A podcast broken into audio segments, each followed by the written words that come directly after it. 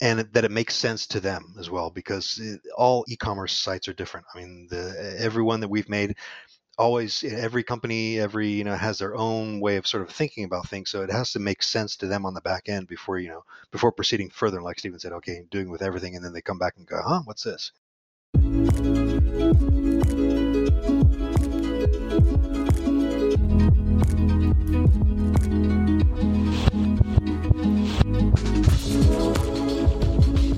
From Foster Commerce, it's the Commerce Minded Podcast, a show where we go behind the scenes to talk with the people who make e commerce tick.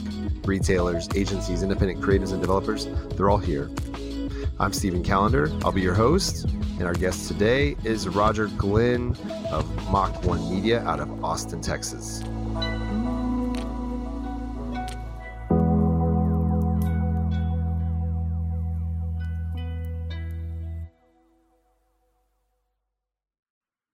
Hey, friends, welcome back to another episode. We are glad to be here today.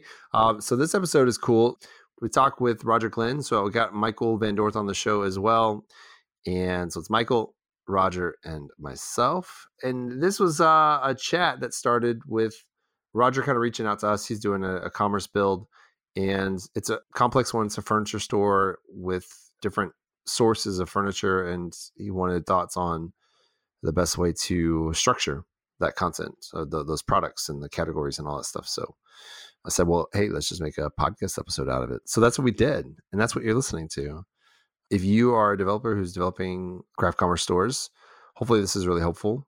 At this point, I have no idea who's been selected for Dot All talking, but I actually submitted a talk kind of around this idea. So this is one my idea that was pitched was to kind of lay the groundwork of the most flexible way to set up a store in commerce so that's kind of future proof um, so this episode really kind of gets to, to some of that doesn't cover all of it but we cover quite a bit so but we also just get to know roger um, and being a, a fellow texan we had some fun things to talk about so but i'll just say this so if you are doing something with commerce I'm just gonna put this in the intro. I normally put this in the outro, but I don't know how many, how many of you stick around in the end. I get it if you are working on some of the commerce, whether it's a plugin, a cool store, you know, it's crazy complex or just interesting, or if you're marketing and you and you've been doing some cool stuff in commerce, e-commerce in general. So hit me up, be on the show, um, and there we go.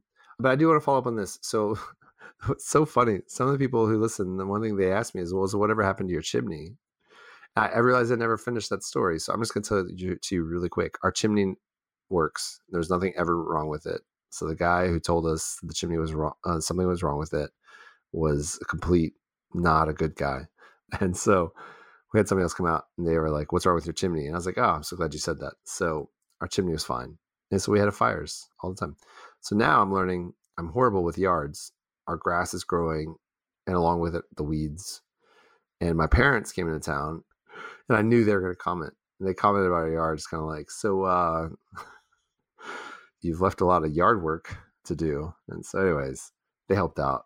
And I don't want to use like chemicals, like bad chemicals on our yard. Like, so what do you do? How do you take care of your yards and your weeds and stuff? So ours looks good in the lawn areas. It's just kind of along the edges and the cracks and stuff like that. It's just got junk. I feel bad, but not bad enough to do anything. It's like, do I really want to spend money on my lawn? Not really, but I kind of have to, I think being a homeowner with the yard. Oh, the rough suburban life.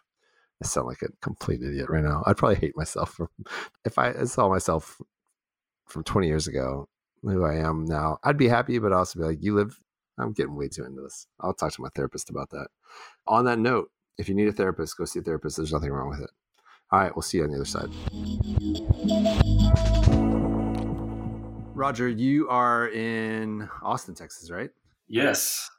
Have you been there your whole life? Uh, most of it. Lived in El Paso for a couple of years after my wife and I got married, but got back to Austin as soon as we could. As soon as you could.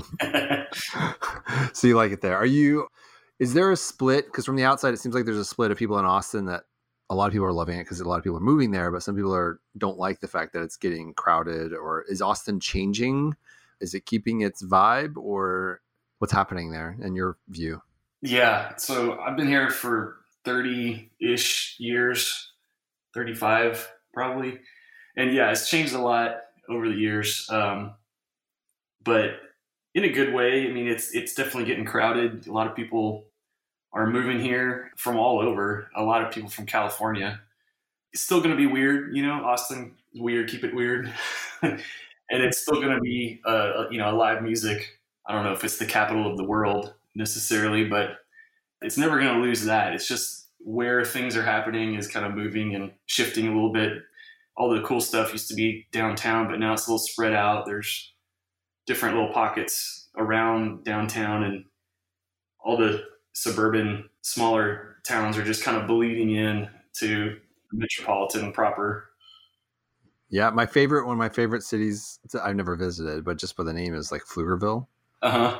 Uh, just, just for the name. I always thought pflugerville was a funny name isn't that a suburb of north northern suburb of austin yeah so as you go you know from downtown if you were to go north on i-35 pflugerville is one of the first suburbs that you'll hit. And then Round Rock is just north of that. And that's where I went to high school and I grew up as a kid. And we moved around different areas of town. So, but yeah, Pflugerville's a cool little town. Uh, that's where they filmed Friday Night Lights, if anybody knows that show. Oh, yeah. We went to Austin for a friend's wedding and we stayed in the South Congress. I don't know if it's the district, but like off South Congress Street or something we really enjoyed like the unique quirkiness. So I'm I'm from Texas, but I'd never really been to Austin. So I was a Houston and Dallas guy, you know, like well, not guy, I was a kid, you know. So you know, going between Houston and Dallas, and I saw like the distinction between those. You know, like to me, Houston was a little bit more familial and and friendlier and a little bit slower paced in my view, it's still a bit of an uglier city, you know, maybe because of the zoning rules or, uh, or, I don't know, but the people to me were better than people in Dallas. and so I went to high school in Dallas and like Dallas felt very, felt very kind of showy, like new money. I always said it felt very plastic, you know, both plastic in people's bodies and, you know, using money. I'd always wanted to go and kind of see it. And so I finally got to go and man, we just fell in love with it too. Like it was just one of those places we were so happy to to get a chance um and see it and just like especially the food and going out to so many different places to, to see live music. So so I'm pretty jealous. Do you have any uh, favorite local bands that we should check out? I actually play drums. I, I spend my time in the evenings and on weekends when I'm not making websites playing drums at a club down on Sixth Street called Darwin's Piano Bar, and it's it's just piano and drums, and we all we do is take requests from from people that are coming in, and most of the people that are coming in are visitors from other places. So um, yeah, if you're ever in Austin again, come come see us at Darwin's Piano Bar.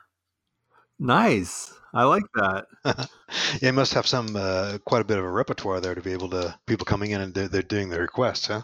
yeah, it's anything and everything. It's usually stuff that people would sing along to or top 40 kind of stuff from the past 50 ish years. Are most people pretty good about what they send you, what they're like requesting, or are there some like really just some jerks that are like trying to get you to say something, play something that you're just like, ugh? Yeah, it, it varies. Like, like I said, people coming in from all over the place, so we don't know everything. You know, I've got the easy job. I'm just sitting up there beating on stuff, but the piano players got the hard job. They've got to actually uh, look up the, the chart, get the chords right, remember the lyrics or look them up as they're playing, and then just kind of manage the room to make sure everybody's feeling good and having a good time. And but yeah, some people are some people can get kind of testy if you don't know their song, but we'll just we'll try to negotiate something else if that's the case. so keeps it interesting. That's awesome. That's really cool.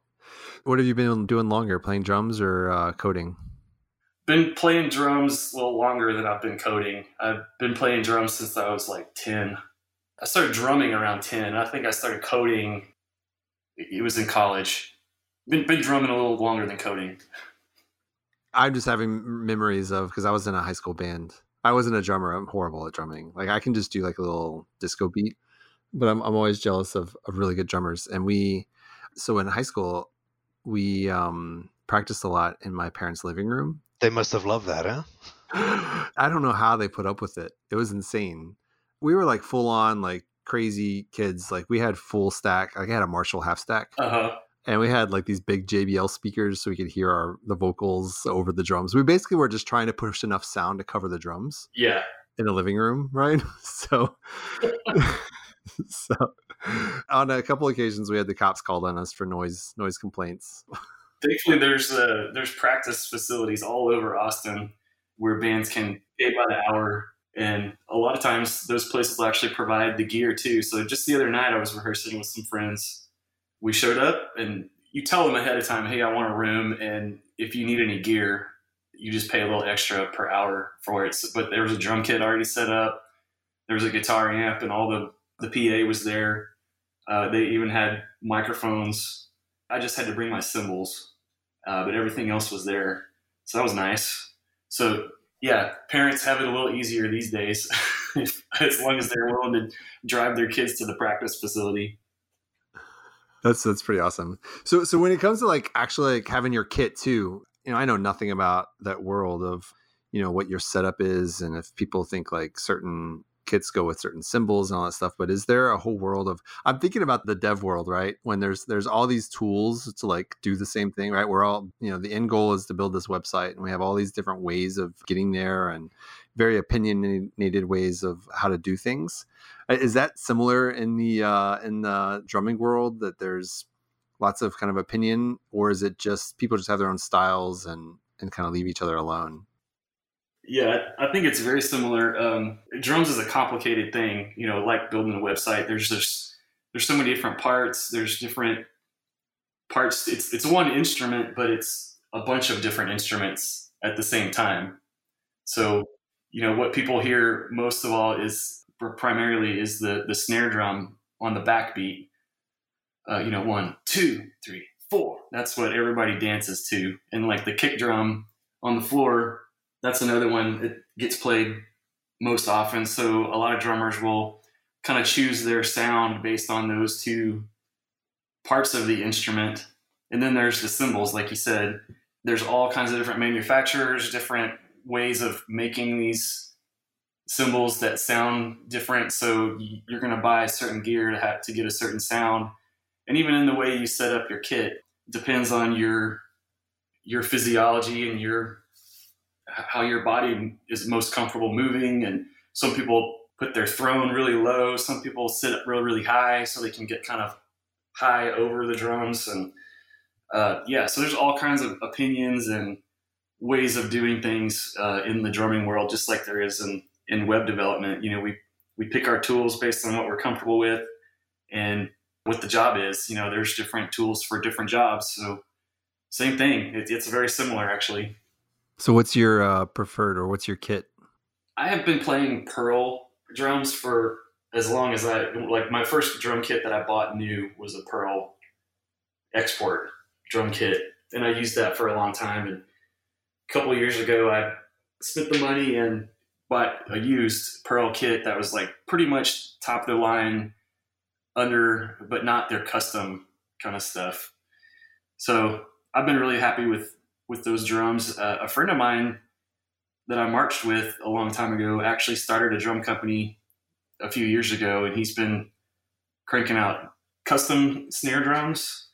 He's kind of branched out into drum kits and stuff like that. I just bought one of his snare drums for the first time shipped out on Monday. It's supposed to get. I hope it gets here today because I've got gigs tonight and tomorrow night. And I'm hoping to be able to play it. It's a copper snare drum shell. It's been painted with flames. So somebody took a blowtorch to the outside of this copper shell, and it's all kind of iridescent, rainbow, reflective look to it. So I'm really excited to get that one. His uh, his company is called Pfeiffer Drum Company, and ironically, you mentioned Pflugerville earlier which is spelled with a P at the beginning of the name. So his his Pfeiffer P F I F E R is similar. it's a theme. But yeah, Darren Pfeiffer is his name. I'd encourage any drummers out there to go check out his Instagram feed and his website, Pfeiffer Drum Company.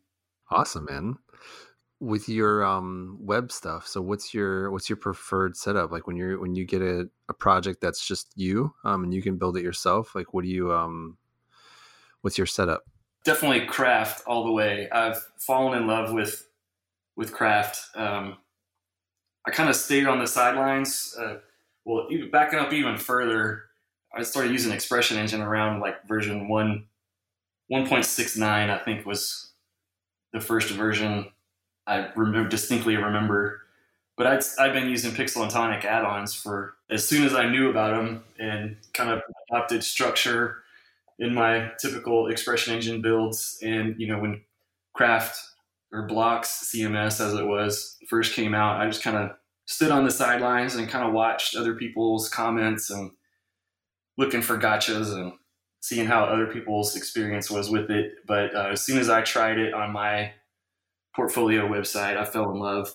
So as far as a, a tech stack, you know, LAMP, open source, uh, PHP, MySQL. Um, I was using CodeIgniter for a long time before I started using Expression Engine and the CMSs.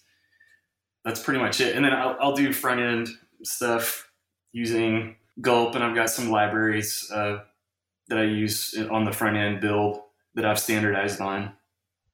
Yeah, it's it's interesting because I, I came to uh, almost had the sort of same path. I started working with CodeIgniter initially as as a you know as a PHP framework, and then from there I jumped into Expression Engine. Then later on from Expression Engine I moved on to Craft. So that's that's pretty interesting. I, almost the exact same path. It's been great. I can't find a reason to use anything else now. I've I've worked with some agencies.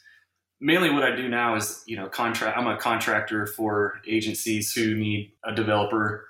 So they either need extra help or they just don't have anybody in house to to do the development. So I end up touching a lot of different sites. Some of them, you know, I'm doing maintenance on some old Expression Engine sites and some WordPress stuff and a couple of Drupal things here and there. But every time I look at one of these other platforms, I'm just like confused as to why why things would be organized and arranged that way. And it's just hard to kind of wrap your mind around the the mindset of the developer who is creating these things. Craft just makes so much more sense to me. Yeah, it is. It is painful sometimes when you have to go back and do stuff. You get uh, spoiled a bit from using, you know, craft the way things are, are, are, set up and being able to me it's it's more of the flexibility you know being able to set up however you want your data structured you know that's the big thing you don't have to funnel your ideas of what the data structures are into a pre sort of pre-molded system yeah that's what i love about it I, I love that we don't have conversations about like the template part. Oh yeah, not anymore. I'm glad that's a dead conversation. So it's it's interesting. I think I definitely think there's a lot of people who have, have gone that path. So for you, then you're working solo, or or do you have your own team? Is there is there a point for you when you take on projects like how how do you as a as a freelancer? And I'm assuming that you're solo. So correct me if I'm wrong, but how do you manage your time? How do you like say yes and no to projects? Because I imagine there's a lot of people in your position, and I've been in that position and there's that whole just really common feast and famine cycle of of kind of freelancing unless you have some long term contracts. But what's your experience from from that side? Yeah, I am solo. Um, I've considered over the years, so I've been solo off and on for about 18 years, and you know during that time, I, I worked at agencies, you know, for a couple years at a time, and then got laid off. Ironically, like right after we had kids I have two girls, and ouch. Yeah, it, like within a month of having a baby, I get laid off. That's just how it's happened twice. That's the worst. Yeah, so twice that happened with both of them. Yep. Holy crap, dude. But yeah, I've been so I've been doing you know full time work at agencies and then kind of moonlighting, freelancing on the side ever since uh, or during that time. And yeah, you're right. Is so my youngest daughter's about 10 and a half so I've been full time freelancing for about that long uh, straight. I'm pretty much unemployable anymore. I've gotten so spoiled with working working whatever hours that I would like. You know, it allows me the flexibility to kind of keep my music uh, going and supplement my income that way, and it just blow off some steam. But yeah, you're right. It is a feast and fit or famine kind of a situation.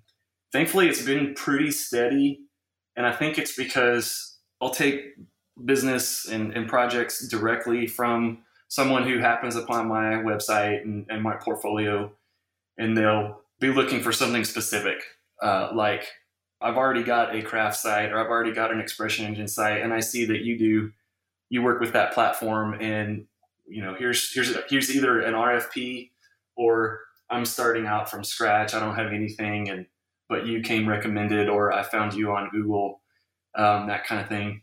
But then I also have been trying to partner with agencies uh, to get more steady, in quotes, steady work from those guys. And that seemed to help kind of smooth things out. You know, this is reminding me because I kind of I forgot, and I don't know where this go, but I think we referred an agency to you, launch something out of uh, South Carolina. Yes, I, I hear from them occasionally. I, what I should have done with them is make them sign a maintenance retainer because every, every once in a while they'll just pop out of nowhere and hey, we need help with this. Um, so I just bill them by the hour. But I don't know if it keeps up like that, I might I might press the the issue and get them to sign a, a monthly maintenance retainer. But they haven't used me for anything new. It's just been maintenance kind of stuff. The initial task was they needed help with this um, a craft site for a, a major restaurant chain that most people would know and this is kind of an internal resource for training materials and stuff like that, corporate kind of thing. And the craft build was just a mess. And I tried to convince them to let me rebuild it from scratch. Just like Expression Engine and all these in any other platform, you know, there's a, there's a right way to do it and there's a not so efficient way to do things. Yeah. Anyway, every once in a while they'll they'll hit me up to make changes to that and, and then they'll they'll hit me up about expression older expression engine sites that they've got that either need to be migrated or updated or changed somehow. It's just really random stuff from them. Yeah, yeah. So speaking of kind of then building things properly, so that's part of why we're on we're we're talking today too is um you are building a craft commerce site now, right? Yes, this is my first craft commerce build. I've been working with craft gosh for 8 eight ish years or something like that, and love the platform. I love the idea of being able to do e-commerce the craft way, and I'm at a point now where this, you know, this product catalog that I'm dealing with is pretty intense, and and the client is thankfully the client trusts me to kind of recommend, you know, this is how I think we should do things, or so I'm, I'm think I'm grateful for that. But I'm at the place now, you know, having not having done a, a craft commerce project before, haven't worked with product types and variants and stuff like that. I understand the basics of it, but uh, we're dealing with a, a, pretty robust, expansive catalog. This is a furniture store, and they've got chairs and sofas and tables and bookcases and armoires and all these things. They're dealing with manufacturers that have their own product catalog, and there's all these different variants of a particular type of chair or style of chair.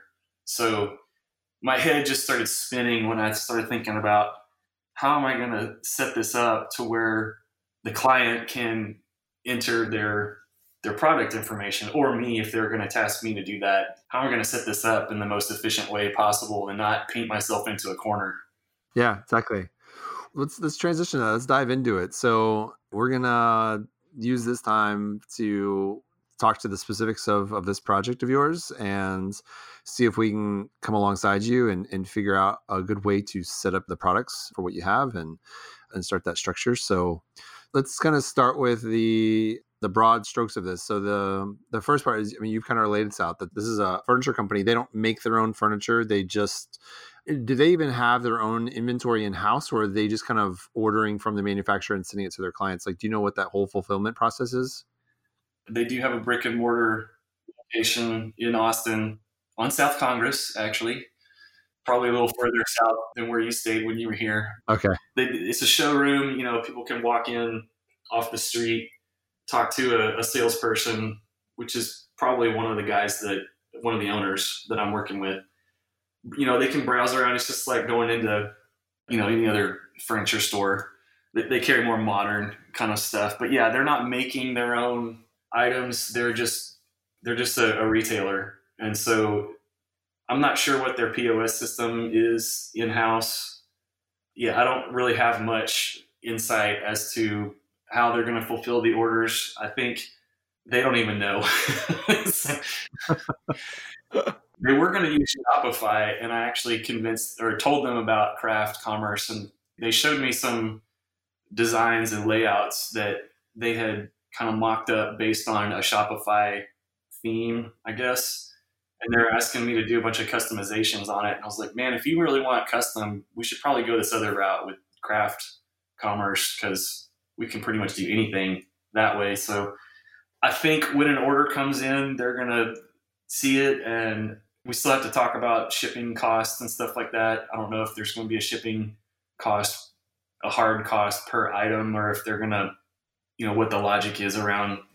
I can see them having, yeah, and we won't stay on the shipping thing, especially we'll get to the product stuff, but like I could see them definitely having possibly even like a in store pickup option uh, for people that are local. Um, and then uh, possible shipping, especially furniture. That would be there's probably some pricey shipping, or at least it's got to be put into their product pricing, um, so that's expected kind of uh, operating expense, cost of goods sold, essentially. But, let's talk about the the product. So I think the challenge. So the main thing, right, when it comes to commerce and setting up products, is kind of figuring out first the distinction between all the product types and answer the question like are they different? And are they different in the sense of the type of data that you need for different products?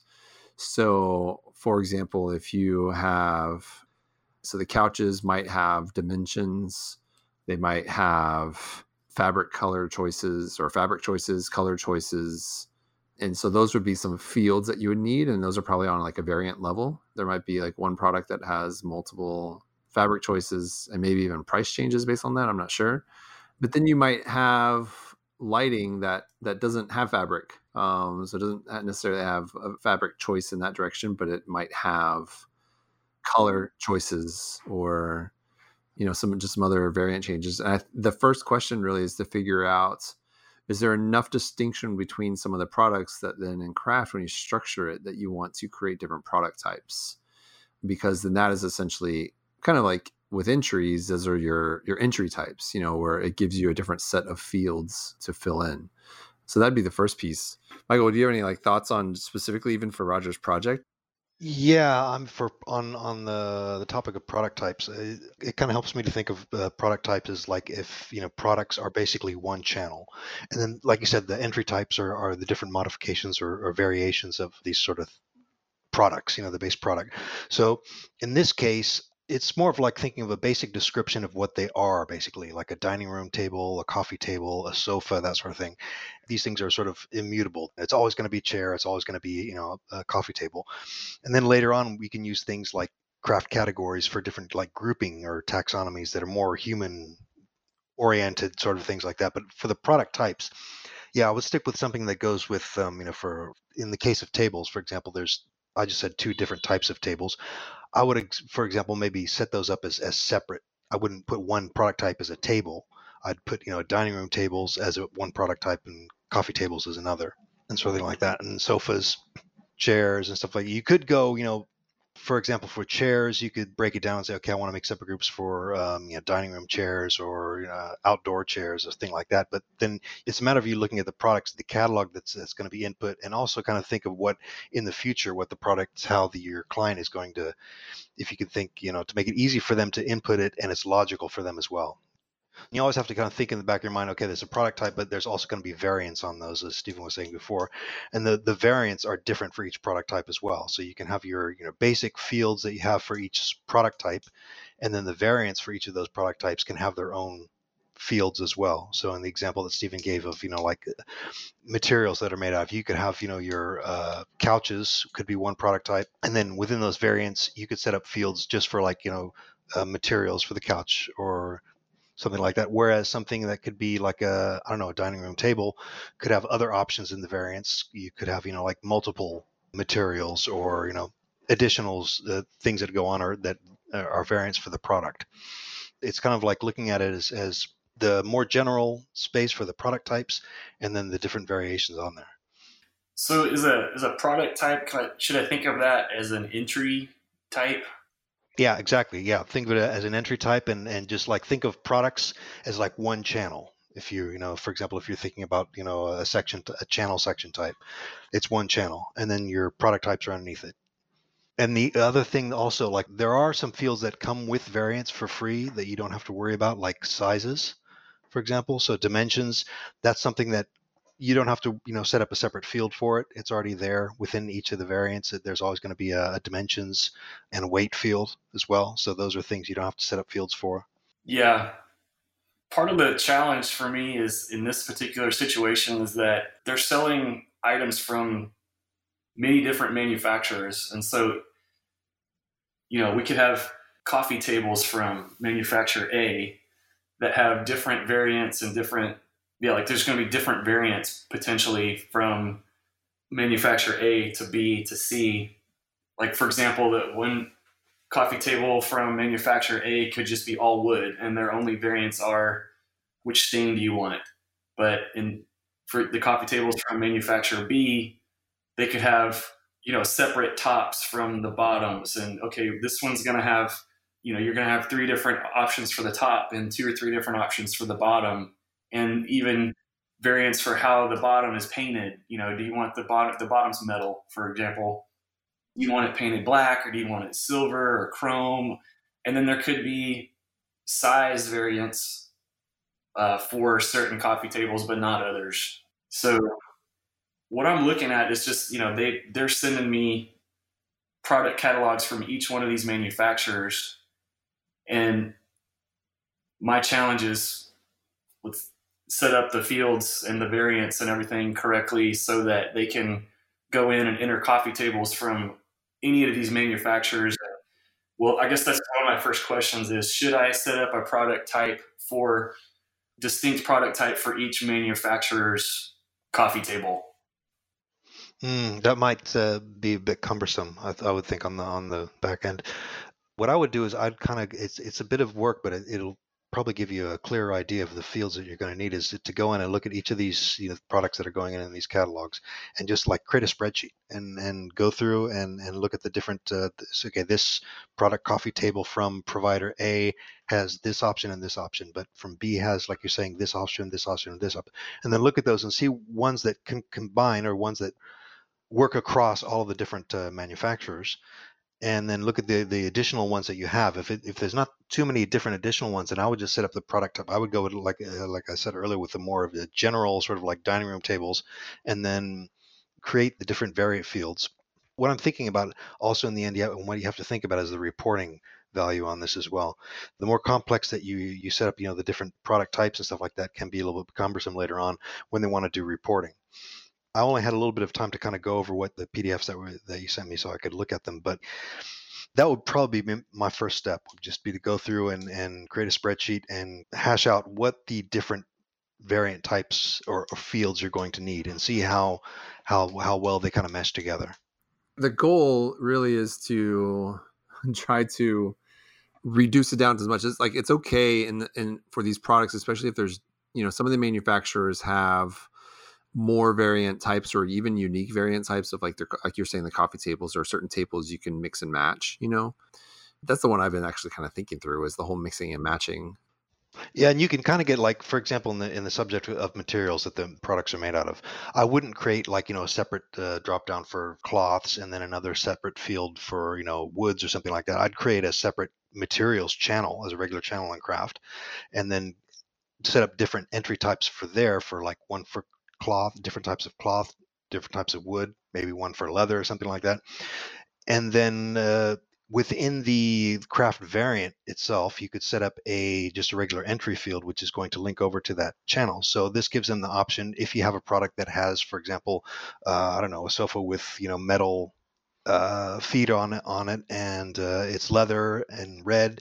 You could select multiple ones of those materials to kind of mix them together and that way also i'm looking at visual things don't work well on podcasts but i'm looking at the sort of comp that, that you have up there of the design on the detail page.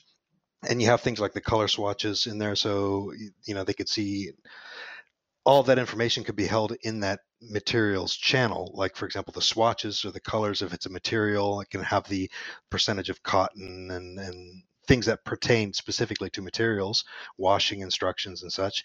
And then another entry type could be a wood type, and that could be oak, and that would just have this the swatch of you know whatever the the wood color is or something like that. It's kind of like being a bit creative with. Um, in that sense of combining things and using other parts of craft like regular channels and stuff like that to sort of complement the product types and product type variants. So we back up, and Michael, this is more me kind of summarizing kind of what you presented too. Is is with all the products within the product types. So look at all the product types across different manufacturer or the same product type within a manufacturer or different manufacturers and seeing do are all of them so are all the dining tables what are the different options they're talking about so there there's or what are the within the variants like what are the things they're looking at is it okay there's different types of legs or there are different types of material is there anything else is there a different type of finish like what are those things and so that broad level of legs materials finish would be that would be your field um, within the product types that you would pick. Now, the, the values, the like the actual things that you would enter into those, you don't really want to hard code in some drop down list. No, no, because that's going to be need to be updated later on. The advantage of having it in, in a separate channel is, of course, is on the data entry end. They're just going to be selecting, you know, materials that are already entered, and there's going to be bound to be more than one couch that uses red leather or black leather or something like that, so they can enter content. They're not having to, and with a drop down, it's hard coded in there as well. So updating it, they're going to call you, hey, can we update? Whereas, of course, you could use categories to do this as well, but I think the channel approach is a bit more robust. And, and like I said, for in the example of materials, it'll allow you to kind of tag on additional information easily for them as well. And if they see that they have a channel of, you know, um, materials, it's easy for them to go in and add new materials as they start adding in products.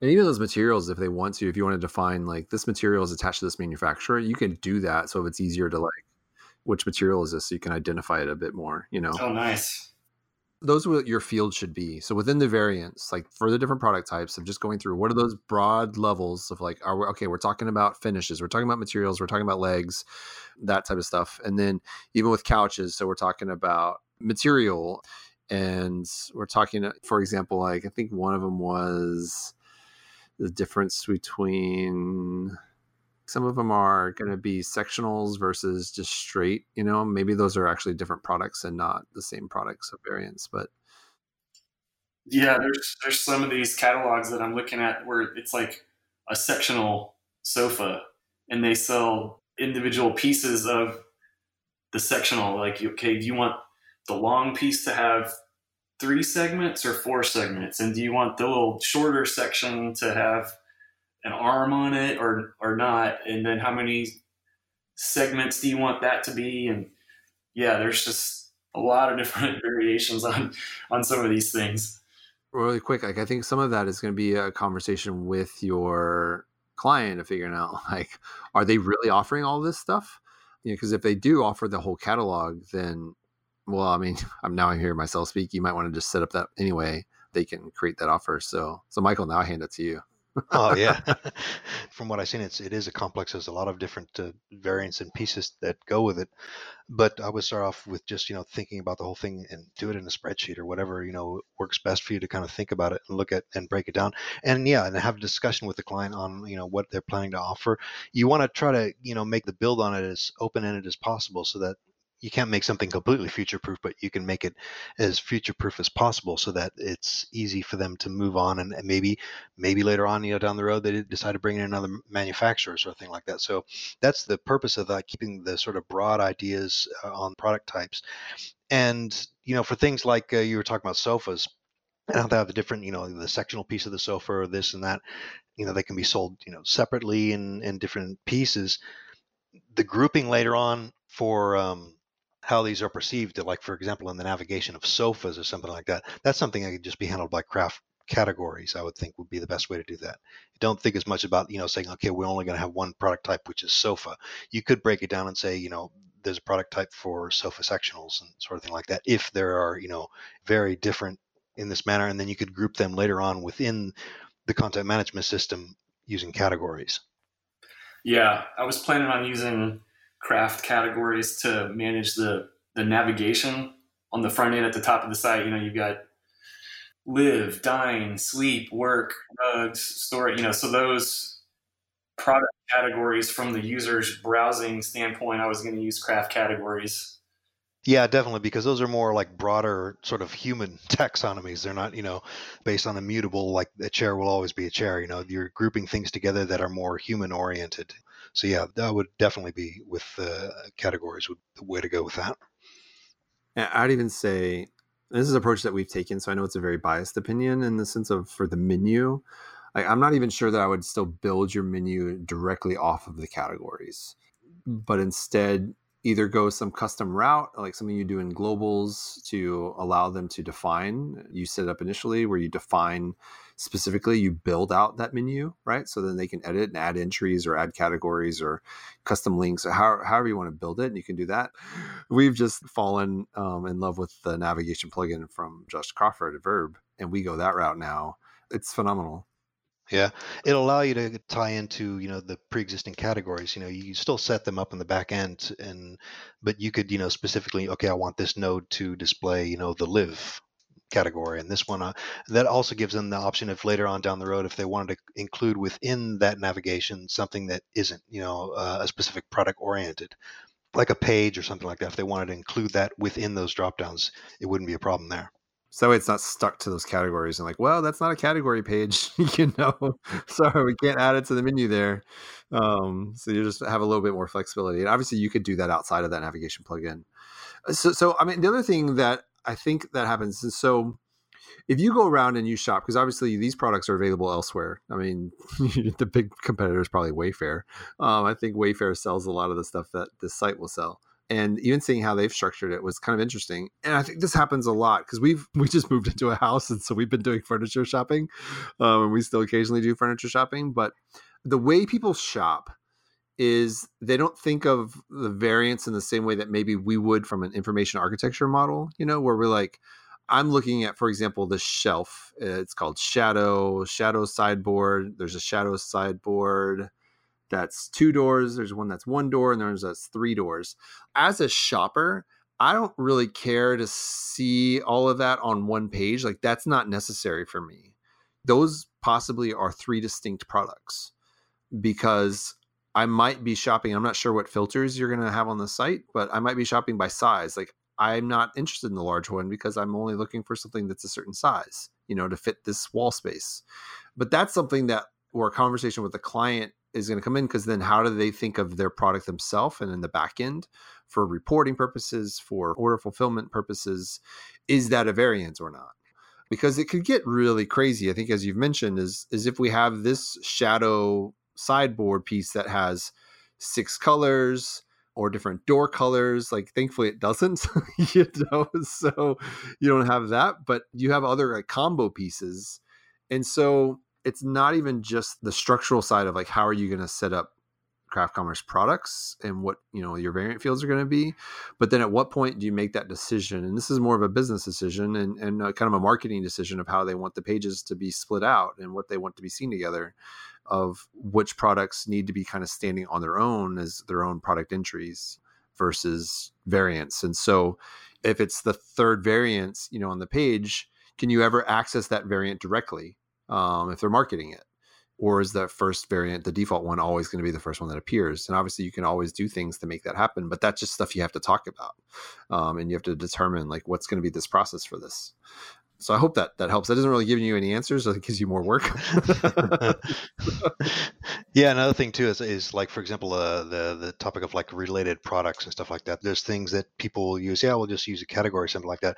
I would definitely for things like related products. I always try to push just to keep it as an open, you know, like a product field, so the user has to go in, the the admin user has to go in and assign specific products to it you know, as related products because that's probably what they're going to want to be able to kind of group things and they can promote the products and combinations of products the way they want to do that rather than just having the machine go in and say okay all of these are categories. I mean that could be the default if they haven't selected any related products or something like for this specific product page but it's always uh, i think a good idea to give them as much flexibility in how they want to promote those products. Right. So where does that leave you? What questions do you still have? I'm curious about like if you stephen and foster commerce got a somebody walked in off the street, hey, I'm selling furniture. I want to set up an online store. Like, what's your typical process for just kind of discovery and mapping things out? We may have touched on some of these things already, but I'm just curious about your top down approach to getting down to the nitty gritty and okay, this is where the rubber hits the road as far as your your product catalog and the things that we're going to put on the website. Yeah, great question. So it starts before we do any like modeling and stuff. The first place it starts is how they view their products, um, especially if they make their own. Like a lot of the times, they already have their own inventory, right? And so I want to see their inventory sheets or and it's really revealing to see how they've organized things you know so like what's their view of their own stuff is where i start and so i get that and that's typically where we have conversations where i'll say can we change it? You know can we do it can we do it this way that's a little bit differently? The, the main thing is we want to make sure what i'm thinking about is once we get this thing built and people are buying stuff i want to make sure that what gets sent to through commerce and the orders we don't have to do a lot of template work to make sure that they're getting the right information about the product that was purchased and also that it's clear what was purchased as a line item makes sense to them as like that's actually a thing. So at that broad level and i guess i'm thinking i'm not being very specific in that because i've seen other builds where it's not clear unless you do some template work um, of like what the actual product was because there's the variants aren't clear or the SKU's not clear because it's some parent SKU that was in the line item, but it's actually a sub SKU and really a variant that was purchased. So where I start off is is the conversation with them about how they view their products, um, how they categorize them, how they understand their variants, um, and I make sure we get on the page with that. And then basically, if we're designing at that point, then we we design kind of with obviously with that in mind of like what are the things that the user is going to be experiencing like what's the expectation of like what they're going to be choosing what can they choose from from these options there have been times where what they're choosing is there's too much so we actually have an old commerce site. It was going to be commerce but they decided to not make it commerce and it was um, it's still an expression engine build. And they have a tendency to kind of group everything and like they have this series of products and they think that of that as one product and like there's like tons of variants.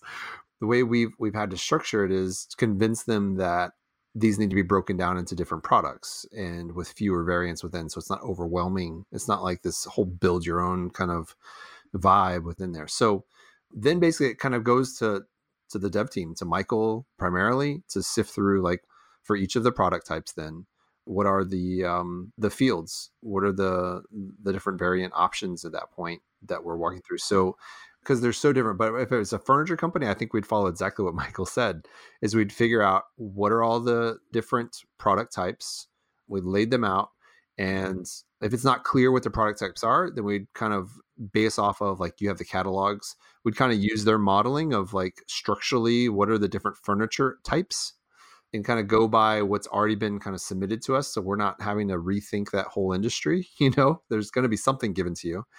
And just following that to see if if that still makes sense in creating your product types and then seeing those the least common denominator of how they're described. So as michael talked about with like material possibly dimension already comes in craft but maybe you have like more labeled dimensions like small medium large or three seats two seats you know so like it'd be seats you know or finish color stuff like that. And so we'd structure them on that level more with variants being defined by relationships like entries relationships.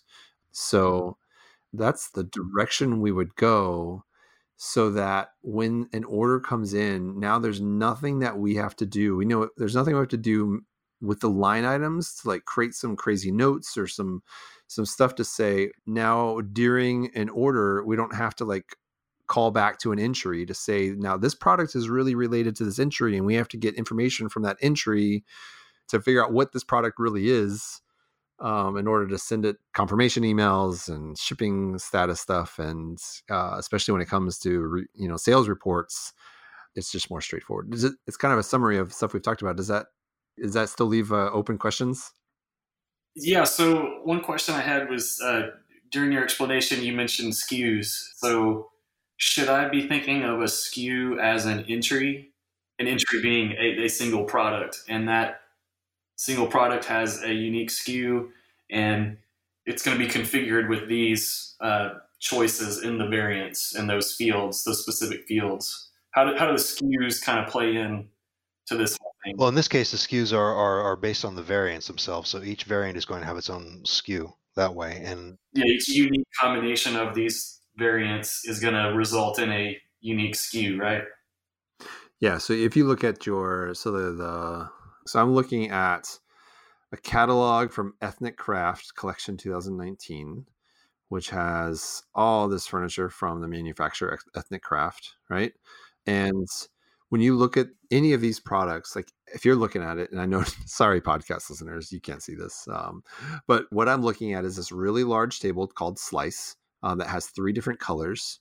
And to the right of those images, where you kind of see what it looks like, uh, it describes well, the colors are defined by the wood type. So there's an oak, there's a teak, and there's a walnut.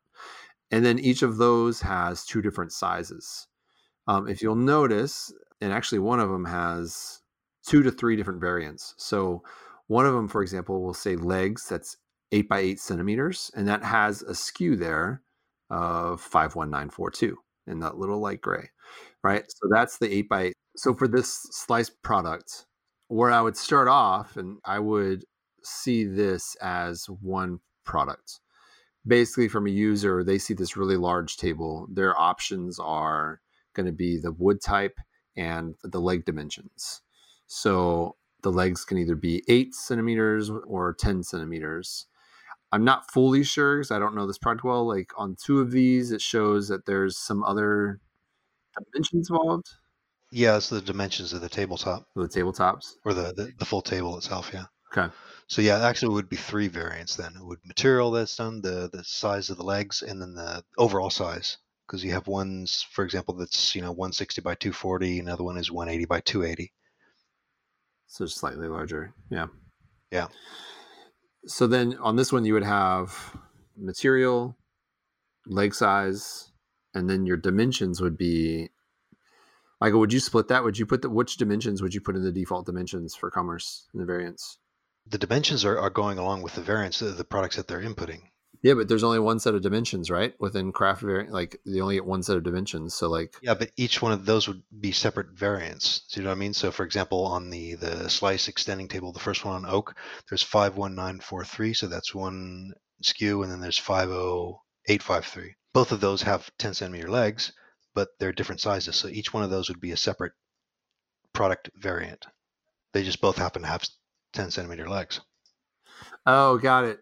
Yeah, yeah, yeah. Okay. I was looking at inches versus centimeters and thinking the uh, inches and centimeters are two different things. I was like, what's going on with that? I was a little confused by this product too because it's like each one of the dimensions is a range. And then I realized, oh, it's an extendable table. Extendable table, yeah. so the range is like this is the size it is when it's collapsed, and this is the size it is when it's extended. That is interesting. You couldn't use dimensions for that then. Actually, the built-in craft commerce dimensions for that because of that range. Yeah, yeah. So how would you set that up, Michael? I would set it up as as a then I would set up a field for that as a, like a, a, dimensions field with you know different options where they could put in the you know the size that it is extended or size that it is, you know, compact. So that would, yeah, that would def- probably definitely be a field.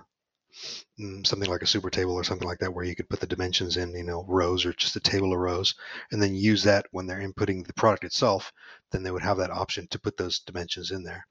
That is one case where you couldn't use the the built-in dimensions. Interesting. So that would be unique for tables or for dining tables because this particular table is extendable, would that make sense? Would it make sense to set that up as a unique uh, product type within tables? Like, because not every table is going to be extendable. That could be an option to do it that way. I mean, it's basically the the differences here is more of a descriptive thing. So, like in the in the default variant dimension size, I would just put instruct them, or uh, if they're going to be inputting the data, of putting in the smaller size or something like that, because it's probably not going to be sent, you know, extended the table. And then that sort of description of uh, that has multiple sizes, I would put that that's more of a descriptive thing that yeah that you would put in the variant. So I think that would be candidate for a, a separate type. So I'm going to push back and I'd say no. Well, the thing I'm thinking through though is do we need the dimensions for anything other than display? Mm, that's true. If the dimensions are only needed for display, then we can just have one dimensions text input field, right? For the variants where they just type it in exactly how it's here. And that's all it's used for is just to show this in this format that they choose. If, however, you need the dimensions for shipping purposes and that all that needs to be sent and you need to know, then basically at that point you you have to figure out well what's the shipping size you know so when it ships how big is the box yeah how big is it when it when it ships in that way so you're you're thinking about it more in terms of of the shipping fulfillment and you wouldn't display it that way so you have two different things that you have to think through is do they care about the shipping size to calculate and do you want craft to figure that out if you're having some automated shipping thing you know shipping rates uh, where you're maybe doing dimensional weight? Eh, probably not. you know, I think they would know that, and that might be a big deal because that's not straightforward. But I would say you you could probably be okay with doing just the text input, and it's just the display. That you're just displaying that this is a range, and you could change. Maybe it's more than one text. You can have an input for width, one for height, one for depth, and you could you know change it that way, and have have three of them so it's uh, maybe more clear for a client so it's not like what's this 2 to 300 times 100 times 76 thing you know like especially if they get you know some staff to help out and they just want something clear that's what i would go with and i think that would be any table and so if it's just text input then you don't need to split that out into different unique fields for different product types yeah that's true yeah so each product entry it comes with a dimensions field from craft commerce out of the box is that is that right? Yeah, Stephen said that's uh, you know if you're going to be using some sort of a shipping plugin, it's going to feed off of that. That's what I was thinking. That's where I was going. Like that's that should be the size of the box that gets shipped, and then all these other dimensions attributes for these can just be plain text fields or or whatever we we want to use to show just to display on the front end. This is the size of this particular SKU, this variant. Yeah. So Michael, how would you handle legs in this case? So if legs are the variant, right? So it's the, it's really leg size. You're choosing like eight by eight or ten by ten, and other products will possibly have. I haven't seen any other ones, but there might be other ones where legs have. It's not about eight by eight or ten by ten, but it's more about the style of the leg or something. Yeah. So how how would you approach the leg variations? Well, again, those are sort of like descriptors, basically. You know, I mean, it's so those could be as just the same as we were talking about, you know, in this case where the table extends and has multiple sizes, that could be another descriptive thing. I mean, there the client is going to be inputting it on the back end as a separate product variant anyway, so the, that's where they can set the difference in pricing and stuff like that, and they'll set up the SKU. If it's something that uh, it's prevalent in, you know, the different table types that they do have a lot of variations on them, then I would think about setting up I wouldn't say a drop down field or hard code a drop down field, but some sort of a, a field that's going to be specifically labeled um, for, you know, like leg size or something like that. And then have another one that could be for leg style and which could have, you know, none or could have, you know, different options for styling that way as well.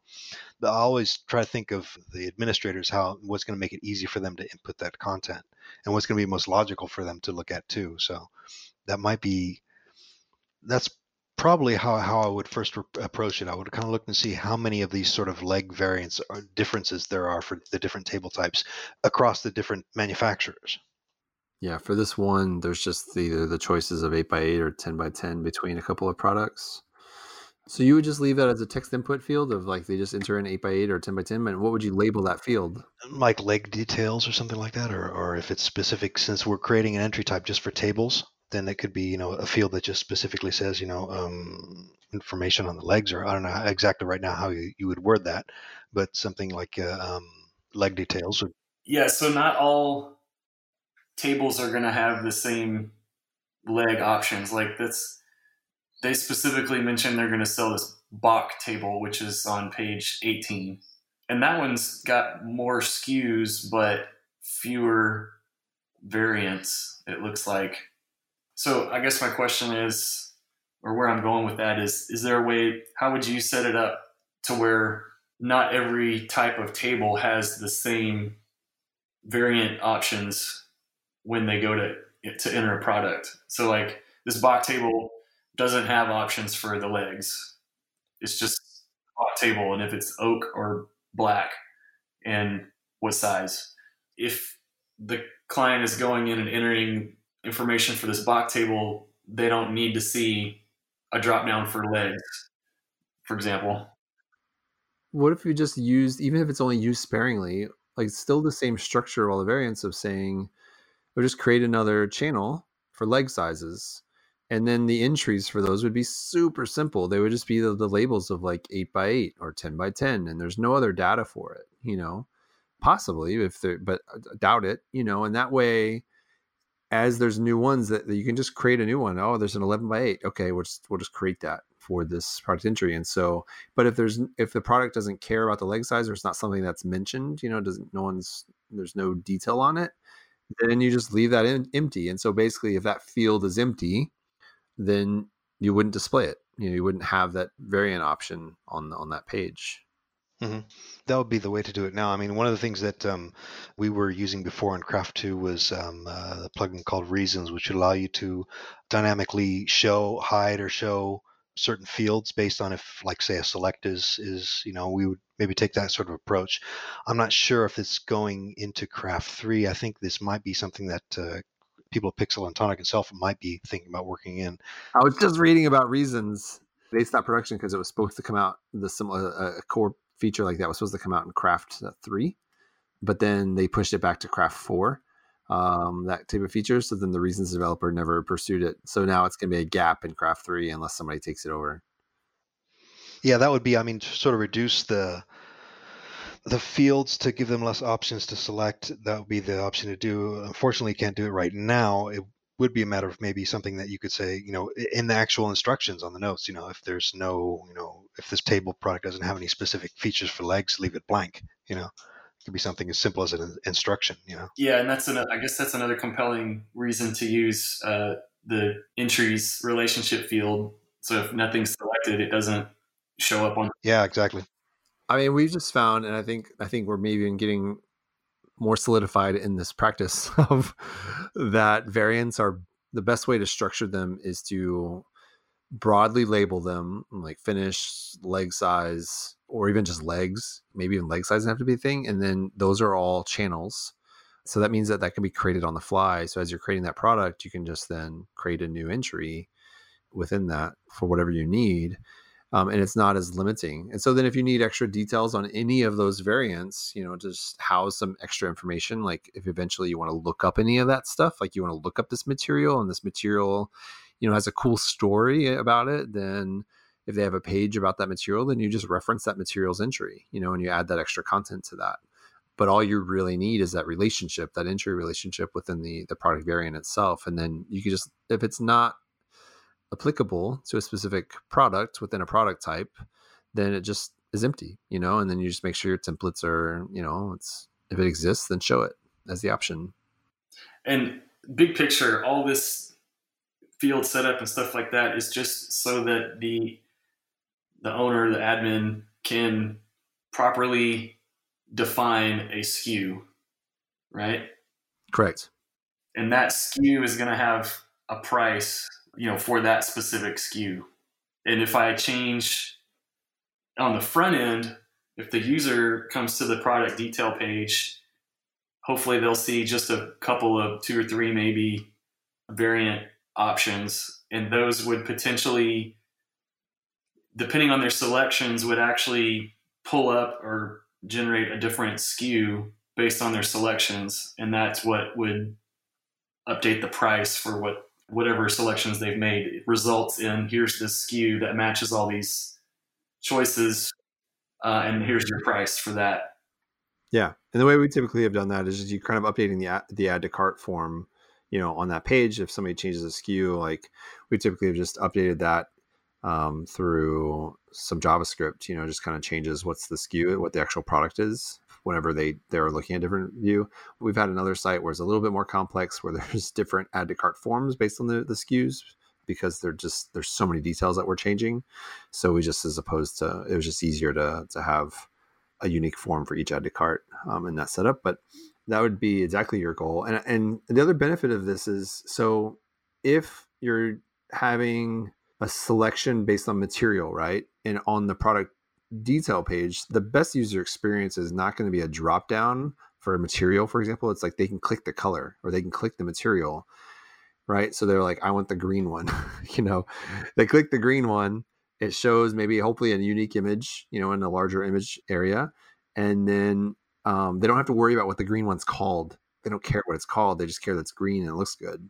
So um, obviously you would label it for good purposes, but the name of it is low information. Like that information is is low hierarchy. So they select that, it changes the variant in the add to cart, and then they add to cart, then there it goes.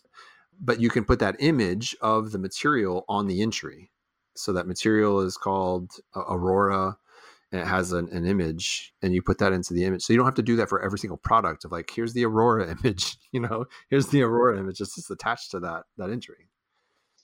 Yeah, that's something that we did. We did similarly with a uh, another client of ours that was selling um, high end purses and bags. And the challenge that they had on there is they actually wanted to feature the materials that they were made out of. So you had a, a handbag that was made with, you know, it could have been with multiple materials, but they also wanted to add a little extra information on that material. So doing it that way, if in the future later on they want to decide, hey, we want to, you know, promote leather couches or something because that's that's what we want to do, they could add that extra information or you know the story behind the leather that this fabric if, whether it's made stuff like that can all be attached to that one specific entry in the channel and that's automatically sort of connected you know now that this product you know has that uh, entry for the material selected it's already in there and you could pull up you know all of the the products from this manufacturer that are in that color you know or it's more of thinking about on the on a user end of what are shoppers looking for? What's the quickest way for them if they want uh, an easy chair and they want a couch to match? You know, if they're looking at the easy chair, it might be a good idea to have the you know, the couch that matches, or vice versa. So we've got three more minutes, but any other um, open or kind of lingering questions like we can maybe hit in a minute? I mean, I can't think of any. It sounds like my best uh, strategy from here is going to be making a spreadsheet, like you said, and just kind of mapping out all the, the different SKUs and what variant selections are going to go with each of those. Look for commonalities among op- variant types or variation types or options, and possibly set up uh, separate channels for certain variants so that it's a little more open ended. Also, I really need to just have a conversation with the client. Is like, what exactly are we going to be putting on the site? Because just this one Ethnicraft catalog is huge. It's several hundred pages long, and I seriously doubt they're going to want to spend the time to manually enter all these things. So, you know, maybe a good strategy is to just hey, let's start with one, either one product type or one manufacturer, and just kind of start there, and then look at the next catalog and adapt. if necessary. I think that'd be a great strategy. Is kind of it's a proof of concept, you know, between so you don't have to build out this whole thing for everything, and then they see it when you're done, and then they're like, "Wait, what?" Um, that's not how we approach this. So definitely kind of a proof of concept in how you're structuring this, and you can either choose to go by one do one product type and kind of like hey did i do this in product type correctly? Does this look right? You know all right i'm going to follow that format for the other product types or manufacturer however you want to do it. But definitely have kind of a proof of concept initial phase. That's something we've started doing for a lot of our projects where our clients will start to see the back end craft before and they'll start entering content back in there before we even hook up any templates or anything. So there's no live, there's no live preview or anything like that. So it's just we just want to make sure that the structure of everything makes sense to them, even if they can't see the site. Right. Yeah, yeah, and it's important for them to be able to, you know, like I said, do a first sort of concept of take the products from one catalog and kind of go through and, and set it up, and that it makes sense to them as well, because it, all e-commerce sites are different. I mean, the every one that we've made, always every company, every you know, has their own way of sort of thinking about things, so it has to make sense to them on the back end before you know, before proceeding further. Like Stephen said, okay, doing with everything, and then they come back and go, huh, what's this? Yeah, great. Well thank you so much for taking a look at, at this and walking me through it and just talking about big picture all the way down to the nitty gritty. yeah, absolutely. I hope it uh, works out. I mean, obviously, you know, reach out if you run into any problems or, or thoughts. Like, we'd love to kind of help you sort through it. So, and I appreciate you uh, being open and and um, sharing on the podcast and kind of thinking through. I think it's hopefully going to be helpful for other people as well. Um, who are kind of sifting through. I think it helped us to, I mean, we already kind of knew this, but it helped to like define it together to actually talk through the process of like how how important the variance as as channel entries um, is really a, a, core piece of how we build and how we think of things. Um, so I think it'll serve you well. Nice. Yeah, I'm looking forward to diving into that. Cool. Well, thanks for stopping in. Yeah. Hey, thanks again for joining us and for being a part of Commerce Minded. Uh, if you or someone you know makes e-commerce uh, world go round in some way, large or small, then tell me. Just email me at Stephen, S-T-E-P-H-E-N, at fostercommerce.com. And of course, you can find more episodes of the show at fostercommerce.com slash podcast. Reviews are certainly welcome. You can leave them on iTunes. Love it. And yeah, thanks for tuning in. I'm Stephen Callender, and you've been listening to Commerce Minded by Foster Commerce. See you in two weeks.